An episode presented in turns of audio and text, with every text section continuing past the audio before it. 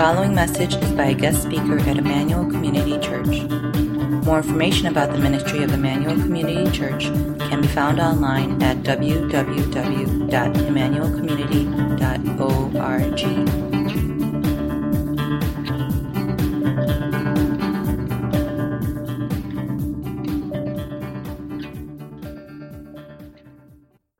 Well, good morning. If you have your Bible, turn to the book of Hebrews, Hebrews chapter 5. It's okay if I stand here? Can everybody see me? Um, let me just say it's been an honor and a privilege to be with you um, over the last few days, and I've been blessed so much uh, during the worship times and the prayer times, and excited to get to be a part of what God's done here, and uh, excited to see what God continues to do through all of you. Last August, I had the opportunity to visit Rome, the eternal city. Has anybody here ever been to Rome? If you don't, if you haven't, you should go. Um, it's amazing. There's, there's all kinds of things to see. In fact, on the first day, oh, am I changing to this one? Okay. Thank you. The first day, we, uh, we walked about 15 miles one of uh, one of my friends had a step counter, and we walked all over the city, looking at every landmark, taking pictures with every heap of stone, every pile of rubble, just in case it was something. Went to the Colosseum, went to St. Peter's Basilica, saw the Sistine Chapel, saw all of these things, and it was like we our eyes were wide with wonder the entire day at all of the history that we were seeing. But something happened over the course of that trip because by day five, I had kind of got used to it got used to the fact, you know, in this country we say this is an old building, it's 100 years old. I mean, these things are thousands of years old. And somehow I got used to all of the wonder that was around me so that when somebody invited me, they said, you know what, we're going to go and we're going to watch the sunrise over the Tiber River while monks sing. And I said, you know, I think I'd just rather sleep in and go to a cafe, which I could have done here. But, but something had happened to me. I had gotten used to the amazing because as humans, we have this amazing capacity to acclimate to the amazing. For example, you live on a near perfect sphere that is spinning at a thousand miles an hour and speeding through space at Mach 87 running laps around a star that exists in a hurricane of stars called the Milky Way galaxy that itself is spinning like a top at 483,000 miles per hour. Isn't that amazing? Per- perhaps not. because we have this incredible capacity to acclimate to that which is amazing. And sadly, this propensity continues to afflict us when it comes to the most amazing thing of all grace somehow we have this capacity to get weary of the wonder, to become bored with the beauty, uh, to get used to grace, and to get stuck. To quote George MacDonald, but we who would be born again indeed, this is going to work. I'll just walk over and press it. But we who would be born again indeed, he says, must wake our souls unnumbered times a day. Don't you just feel that? It's not just once that has to happen. It, you have to continually wake yourself up. An awakening is not just something that happened one time long ago, but it's something that happens unnumbered times throughout the day. Well, the writer of Hebrews is writing to a group of people who suffered from this uh, malady. And so, in the midst of this marvelous sermonic letter about the supremacy of Christ, he, he stops in the middle of chapter 5 to diagnose their dullness. And this is where we pick it up in chapter 5, verse 11. This is what he has to say. He says, About this we have much to say and it is hard to explain since you have become dull of hearing. For though by this time you ought to be teachers, you need someone to teach you again the basic principles of the oracles of God. You need milk, not solid food. For everyone who lives on milk is unskilled in the word of righteousness since he is a child, but solid food is for the mature. For those who have their powers of discernment trained by constant practice to distinguish good from evil. Therefore, let us leave the elementary doctrine of Christ and go on to maturity, not laying again a foundation of repentance from dead works and of faith toward God, and of instruction about washings, the laying on of hands, the resurrection of the dead, and eternal judgment. And this we will do if God permits. For it is impossible to restore again to repentance those who have once been enlightened, who have tasted the heavenly gift and have shared in the Holy Spirit, and have tasted the goodness of the Word of God and the powers of the age to come, if they fall away, since they are crucifying once again the Son of God to their own harm and holding him up to contempt.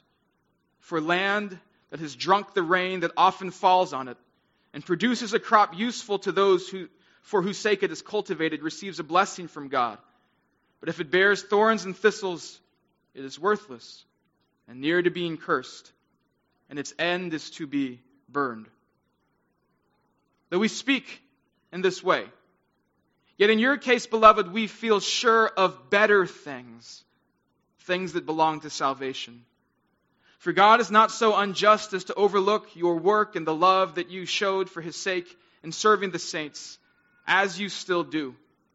And we desire each one of you to show the same earnestness, to have the full assurance of hope until the end, so that you may not be sluggish, but imitators of those who through faith and patience inherit the promises.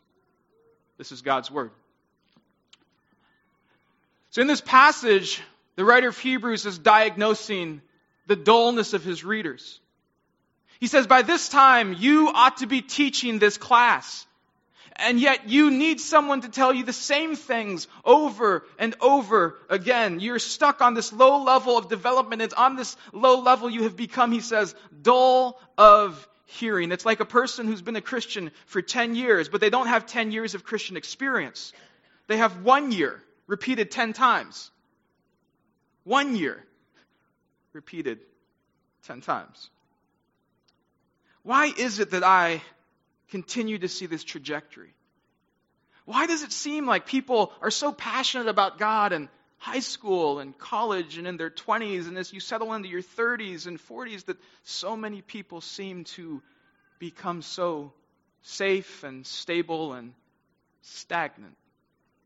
Why do I see this trajectory in my own heart? What do we do with our dullness? What do we do when we feel that we maybe have become dull of hearing?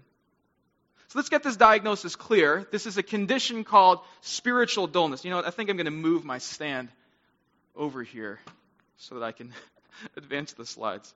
Is that okay? All right.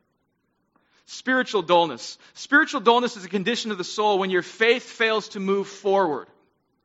Just like on Friday night, we talked about spiritual fatness when our education exceeds our obedience. Now, the writer of Hebrews is telling us about uh, this developmental disorder called spiritual dullness. When your faith fails to move forward, it's a condition in which, when the things that moved you so profoundly now seem less compelling, a condition in which praying just seems dull, in which Scripture has lost its sweetness and nothing tastes. For we who have grown dull of hearing, who struggle with this condition of the soul, here is God's message for us today. Spiritual dullness exposes our immaturity. Spiritual dullness exposes our immaturity. The diagnosis is a developmental disorder immaturity, but the gospel awakens us to go on and to grow up in grace. The remedy is to grow up in the gospel. And I want to develop this in three movements today. It's kind of a framework that as I as I look at faith development, a framework for what does faith development look like as you move through different stages. So here are the three movements of the sermon today. First, we see a movement of childish faith, which is marked by trusting. And then we see a movement of experiential faith, which is marked by tasting. And then finally, we see a movement of maturing faith, which is marked by training. So we have trusting that grows into a trusting that's marked by tasting, that then should grow into a tasting, trusting marked by training. Let's take the first one. What I'm trying to do here in these first two points is to build a theological frame because the most important thing for us will be the third movement. But we have to build this theological frame before we put the devotional in it. So if you'll bear with me, we'll do the theology first before the devotional. First, the good of childish faith. The writer of Hebrews says, For everyone who lives on milk is unskilled in the word of righteousness, since he is a child. Unskilled in the word of righteousness, since he is a child.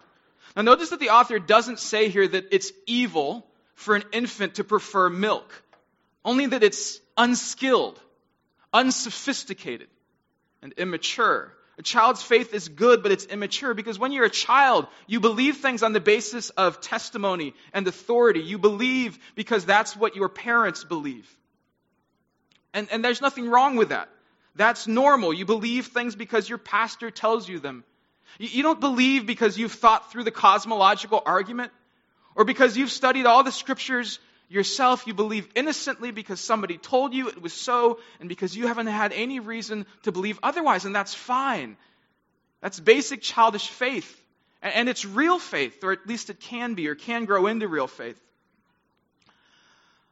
You know, as in my time as a youth pastor, I heard a lot of testimonies from church kids, and it's always funny how church kids have to come up with some kind of testimony that shows a before you know, before they came to Christ. And so a lot of times in their efforts to, to have a compelling testimony, they'll denigrate their childhood faith.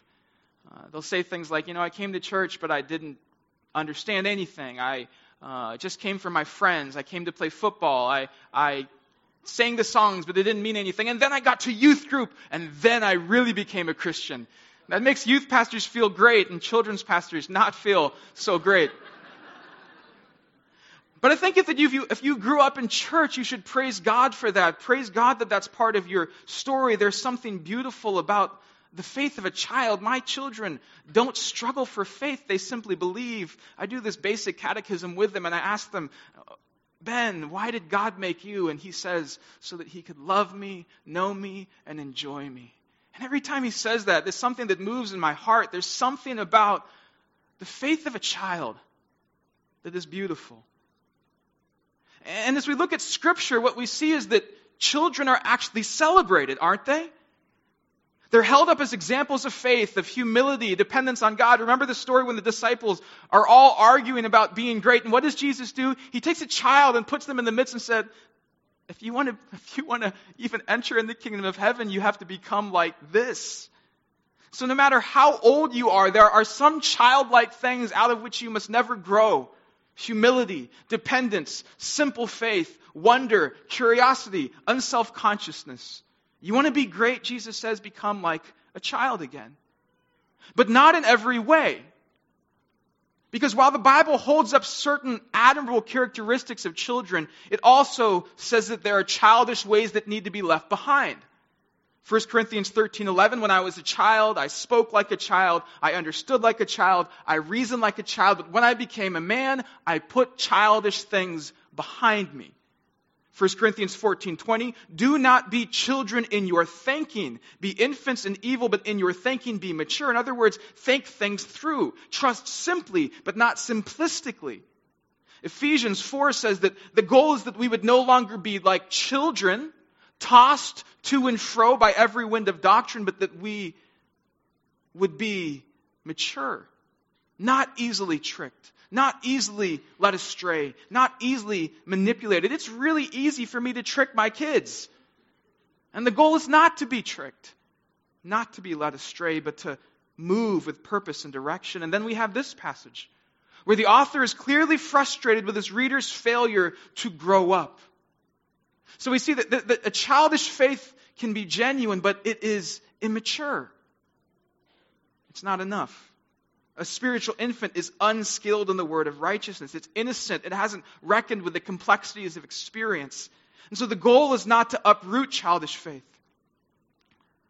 The goal is not to uproot childish faith, but to nourish it. So it can grow into something new and vital, a faith that can weather the storms of life of adolescence and adulthood. This is the good of childish faith. This brings us to the second movement the gift of experiential faith. This is a period of tasting, marked by tasting. It, it, it's marked by and defined by emotion, experience, and encounter. Notice that the writers, writer of Hebrews' main metaphors here are food metaphors. I can relate to that. Food metaphors. You, you need meat. You need, you need milk, and you should be eating meat. In fact, in chapter 6, as we read on, he specifically invokes this language of tasting. He speaks of those who have tasted of the heavenly gift, who have tasted of the powers of the age to come. And this language is almost certainly drawn from Psalm 34 8. Taste and see that the Lord is good. Especially if you grow up in church, the metaphor of tasting is important. Because if in childhood you believe things on the basis of testimony and authority, as you grow older, you have this need to experience things for yourself. To move from simple trust to taste, and Scripture affirms for us that it's not enough just to believe things intellectually. As important as that is, there's this experiential component as well. There's this verse in 1 Peter where it says that, that part of our development as Christians is a development of a taste for God. Like newborn infants, he says, long for pure spiritual milk, that by it you may grow up to salvation, if indeed you have tasted that the Lord is good. And this reflected in ancient baptism liturgy. When somebody would get baptized, they would give them a cup of milk with honey mixed in. And the milk was representative of the fact that, that there was this taste that they had, this hunger for God, that they would long for the pure spiritual milk of the Word. And the honey was a reminder that they had tasted and seen that the Lord is good trust must grow into a, a trust that is marked by taste, tasting, experiencing God. Imagine two people who want to know what a strawberry is. And the first person studies it scientifically, puts it under a microscope, weighs it, measures it, and looks up all of the stuff, all of the research about strawberries. And he knows now what a strawberry is. But does he know he does not, because in order to know what a strawberry is, you must taste it. And the second man, even if he hasn't studied it scientifically, even if he doesn't know that it's a soft seed studded fruit, uh, he tastes it. And in tasting, he has a deeper knowledge of what that strawberry is than the one who knows all of the facts in the world. A trusting must grow into tasting or at least a trusting marked by tasting. Have you tasted? This is a call that the call to know God is not just a call to know things about Him, but to taste. But according to the writer of Hebrews, even that is not enough. Because in this passage, the author's point is that tasting by itself is not sufficient. It makes all the difference in the world what direction your taste buds lead you. And now we must deal with the strong warning found in verses 4 through 8. And remember that the overall point in this passage is the exhortation to move on to maturity.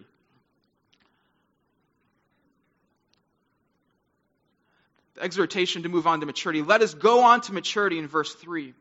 But implicit in this exhortation is this very strong warning one of the strongest warnings in the Bible. One of the strongest warnings that this author gives. And implicit in this warning is this question that it's possible to have emotional experiences of God. It's, a, it's possible to be with God's covenant community and yet turn your back on all that you have tasted and seen. And the author wants them to ask the question if you do not want to go on, if you do not want to move forward, if you do not want to grow up in grace, if you are satisfied with dullness, if you are satisfied with this very low level, if you have contented yourself with complacency, he wants you to hear this strong warning. He says that land that often drinks up all of the water that comes into it, but it brings forth thorns there is something fundamentally wrong with that land. If you're here and, and there is no desire to go on, to grow up, to move forward, if you've contented yourself with a very low level of spiritual vitality, if you don't even want to want, you need to hear this warning. It's a real warning. And that's why it's here. That you would hear it. If you do not want to move away from spiritual dullness. And yet, with a strong warning comes words of comfort in verse 9. He says, We are persuaded, or though we speak in this way, yet in your case, beloved, we feel sure of better things, things that belong to salvation. In other words, spiritual dullness does not mean that you've fallen away, um, as long as, unless you've become satisfied with sluggishness contented yourself with complacency and have turned your back on what you've tasted and seen. We must go on. We must continue to grow. And if we don't, there's something wrong. If all of the rain of God's blessing that has fallen on us is not bringing forth any kind of fruit other than thorns, there's something wrong with that land. It's reflective of a heart that has not been awakened, a heart that has not been transformed. But if you hear this, if you hear this call from Hebrews, let us go on to maturity, and something deep in your soul says, Yes, yes, I want to go on, Lord. I want to grow up. I want to keep on growing up into salvation. My desire may be so weak, but I want to want. I hunger to hunger again. I may not feel God, but I feel longing for Him and hear the words of the second, the second half of chapter 6. Things that belong to salvation, he says, we feel sure of better things. That there are better things that can be expected, things that belong to salvation. There's hope that you can go on, that you can be set free from your sluggishness and continue to go forward and go up in grace. See, here's the situation of the readers, as nearly as I can tell. As we read the book of Hebrews, we see that they've had some powerful experiences of God's grace and God's presence, and they believed in Jesus. And their newfound faith was potent, uh, potent enough to make them overflow in generosity and endure harsh temptation that included the seizing of their property. And yet, as the struggle wore on, they began to grow weary the truths of the gospel grew familiar to them. They didn't seem as powerful as before, especially because these struggles just did not seem to let up. And so they began to slow down and to shrink back and to look for an easier path. And so the writer of Hebrews writes to them to remind them of the beauty of Jesus and to call them to deeper discipleship. Don't be satisfied with dullness. Don't be satisfied with sluggishness. Look at Jesus again, the author and finisher of your faith, and run the race that is set before you. That's the book of Hebrews. So, what is it that must ultimately be added to our trusting and our tasting? Well, the answer is training. And here we, we talk about the groans of maturing faith. The groans of a maturing faith, growing pains verse 14 of chapter 5 says that solid food is for the mature. Watch this. For those who have their powers of discernment trained by constant practice to distinguish good from evil. Look at those words. Powers of discernment are trained by constant practice. Now remember that the point of this passage is not that there is anything wrong with a child's love of simple foods that are easy to eat nor is it that there's anything wrong with experiential tasting. The point is that if a child or an adolescent never grows beyond satisfaction with basic things, then the child's development is in a fundamental way stunted, stuck in immaturity. In the same way, God's desire for each of us is to train us, is to train our hearts so that we can run that race that has been set before us. His desire is that we would grow up, develop spiritual teeth, spiritual taste for solid food, not just milk. You know, it's funny with my kids is as they've grown up. It's funny to see them as they transition between the different stages of eating. You know, for a while they just eat out, they drink out of the bottle, right? And they just go for it. And then you give them a sippy cup and they want to use it the same way as a bottle, right? They suck on it again and again and again, but it doesn't work that way. And then they replace the sippy cup with, a, with another cup. And in each case, if you try to drink from the cup the way you did before, you won't get as much. And you want to tell them, oh, it's okay. Don't suck on it so hard. If you just pour it back and use gravity, you'll get so much more. But so often we get fixated on the way that things happened before, on the way that we experienced God before, and we try to go back when God wants us to go forward. That's what he was doing then. This is what he's doing now. He wants you to move forward, go on, and grow up. John Coe's work on spiritual formation has been really helpful to me here. Coe writes that when we first begin to experience God, like infants in our immaturity, we become attached to the wrong things. Good things, just not the most important things.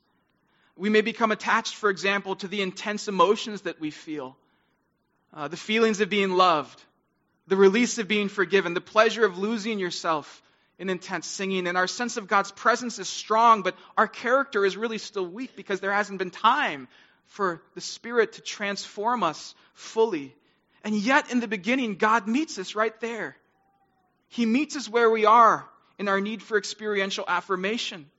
Just like newborn infants, when we first awaken to Christ, God gives us like this bottle of spiritual pleasure to fuel our early growth. This is a gift. Experiential faith is this great gift of God, but God is not ultimately interested in us being dependent on our emotional experience of Him. Did you, get that? that? it's a gift that God has given to you, but if we're not careful, we fixate on the gift of experiential faith rather than on the giver and what the giver is doing now. And we think that God is only doing something if, if we're feeling it and experiencing it and feeling that sense of fullness. But God is always doing something. He's never doing nothing. He is always at work. Whether you feel His presence or whether you feel His absence, God is doing something. But as long as we're fixated on spiritual highs, we will squeeze every sermon, every prayer time, every Bible study, looking for that particular experience and never look at our hearts. I've worked with a lot of teenagers and young adults, and for many of them, feeling God is like a security blanket. And they always are trying to get back to how they felt before, before things went dull. And according to Hebrews, this is a sign of immaturity. It's rejecting meat because it doesn't taste like milk, spitting out something better because it doesn't come out of a bottle. Maybe there are some of you who are here and perhaps you have never really experienced the grace of God. You've not gone from this trusting to tasting. And my, my hope is that, that you would. But I would be willing to wager that more of us in this room are feeling spiritually dull because we have somewhere along the line become fixated on tasting and have not embraced God's design and desire for our training. See, we think that training is for the sake of tasting, but tasting is meant to fuel and serve the training, which is God's Spirit transforming us to be more like Jesus. Remember the quote We who would be born again indeed must wake our souls unnumbered times a day. And maybe you're like these Hebrews. Maybe you could point to experiences that you've had in the past where you went from trusting to tasting when God felt so real, so near, you felt so alive, and now those experiences seem so far away. Things feel cold, they feel dry, they feel dull. And in the face of that struggle, which is a real struggle with with boredom, with apathy, with emptiness, you begin to wonder if this is real, and you begin to look for an easier path.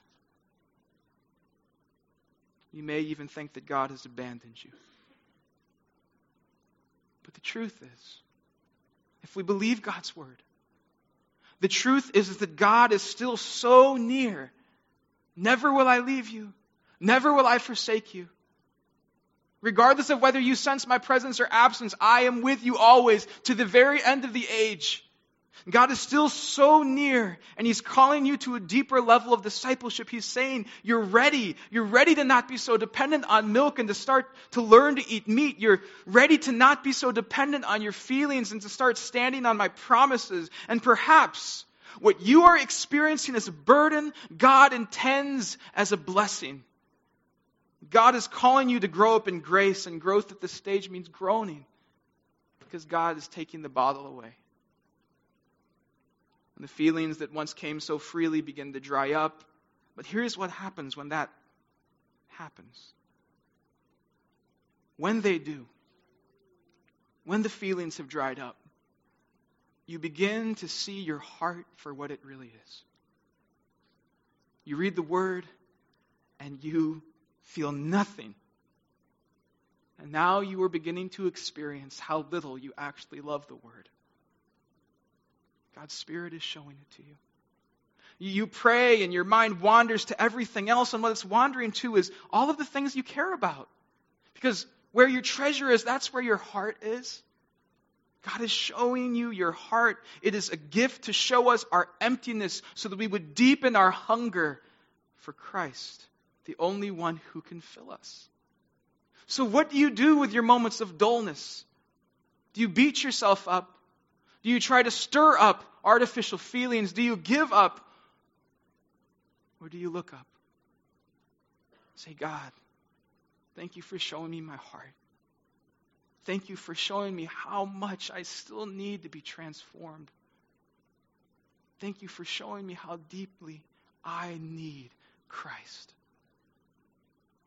Spiritual dullness exposes our immaturity. The gospel awakens us to grow up in grace. And this training process can be painful. And you can only go through it if you're holding on to the promise that because that because of Jesus Christ, God is with you and for you. And this is exactly what God is trying to do. This is the point of the training to move our confidence from our perception of His presence to His promises. To move us from being dependent on the subjectivity of our experience of Him to the objectivity of His action in Christ. The way that you know God loves you is not because you feel it all the time. It's amazing when you feel it. It's a gift when you feel it. It fuels your growth when you feel it. But the way that you, it's not, it's not the ground of God's love for you. The ground of God's love for you is that Jesus came and suffered and died on the cross for your sins. If you would ever doubt God's love for you, look at the cross. If you would ever doubt God's heart for you, look at the cross. This is the ground of knowing that you're loved by God, valued by God, that you belong to Him. The ground of your hope is not wishful thinking that things could get better. It's the fact that the tomb is empty. That happened. And it can never unhappen. This, according to 1 Peter 1, is the ground of our hope. The resurrection of Jesus Christ from the dead. That's objective. That happened, irrespective of how I feel, irrespective of my feelings. Jesus loves me. This I know, for the Bible tells me so. If I was dependent on my feelings, it would be like, He loves me, He loves me not. He loves me, He loves me not. If I was determined, if I was dependent on my circumstances, it would be, He loves me, He loves me not. But no, I go to the Word to awaken me because Jesus loves me. This I know, for the Bible tells me so. These are His promises. God cannot lie. Let every man be found a liar, and he would still be found true. And we come to the Word to awaken our hearts unnumbered times a day. Because if we don't stand on His promises, we stand on our feelings. And it's like building our house on shifting sand. God wants us to grow from squeezing every experience for a spiritual high to setting our hope steadfastly on who He has promised to be for us. As the verse says, so that you may not be sluggish, but imitators of those who through faith and patience inherit the promises. The promises. That's the ground of being able to grow up, being able to go on. Many of us get stuck because we misinterpret the absence of our feelings for the absence of God. Absence of our feelings is not the absence of God. It's God showing us our hearts in a new way, showing us the work that needs to be done, showing us all the places where our character still needs to be transformed. And you can only go through that process if you are convinced in the bottom of your soul that God is with you and for you. So that when you don't feel anything, you still know God is with me, God is for me. Irrespective of how I feel, I can go on. I can stop being sluggish and be one of those who, through faith and patience, inherit the promises. I can run with perseverance because I see Jesus, the author and the perfecter of my faith. I see him. I'm almost done. I'll just say something that I've learned.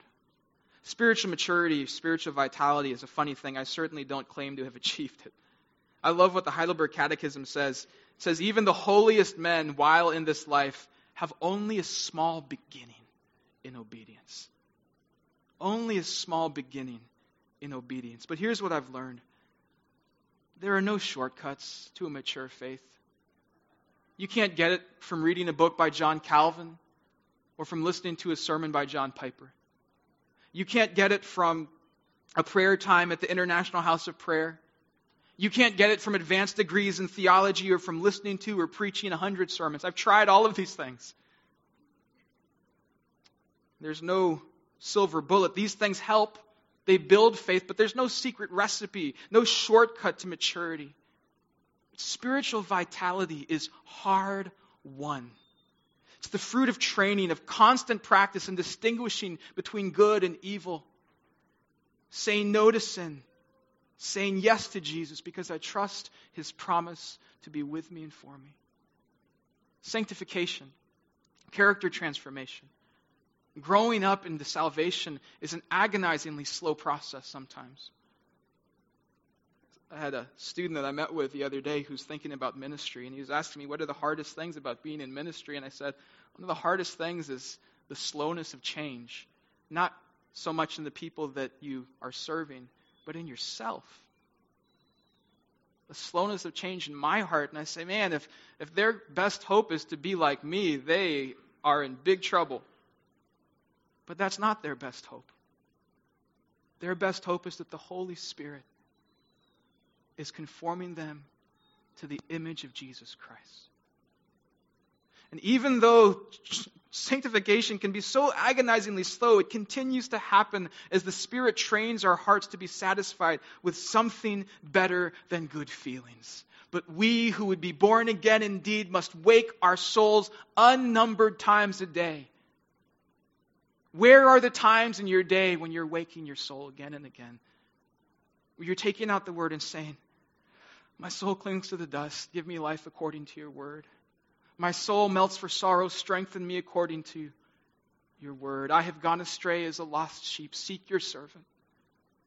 We who would be born again indeed must wake our souls unnumbered times a day because if we don't, we lapse into dullness, into sluggishness. We forget his promises and we focus on our perception of his presence. Spiritual dullness exposes our immaturity the gospel awakens our hearts to grow up and to go on into grace. If you're here and your heart has been exposed, if you're seeing that God has been trying to show you your heart and you've just been turning away, then by all means look at what He's showing you. God's Word is meant to be a mirror to show us ourselves. But at some point, God's Word must stop becoming a mirror and become a window through which you look and you see Christ.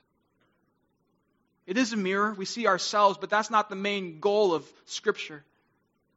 It's meant to be a window through which we look and we see Jesus Christ.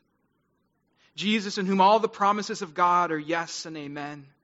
Jesus, who gave us the gift of the Holy Spirit, who is at all times working to train us in righteousness. Look at Jesus. Lift up your head, lift up your heart. God is with you, God is for you. He's the author and finisher of your faith. You can go on, you can grow up into salvation. You don't have to stay dull. Let's pray together. Almighty Father, you know how we struggle. And here we are in our weakness. We are falling before your throne, confessing that we are weak, but you are strong. We are weak, but you are strong. It's amazing how those songs that we learned in our childhood so many times have such meaning beyond what we knew. Jesus loves me, this I know, for the Bible tells me so. Little ones to him belong, they are weak, but he is strong. To know that even though we are very small, very little, that our significance comes not from our size, but the fact that we belong to you, body and soul, in life and in death, to you, our faithful Savior. You who have paid for all of our sins with your precious blood and have set us free from the tyranny of the devil. You who watch over us in such a way that not a hair can fall from our heads except by the will of our Father in heaven. So that by your Spirit all things are working together for our good.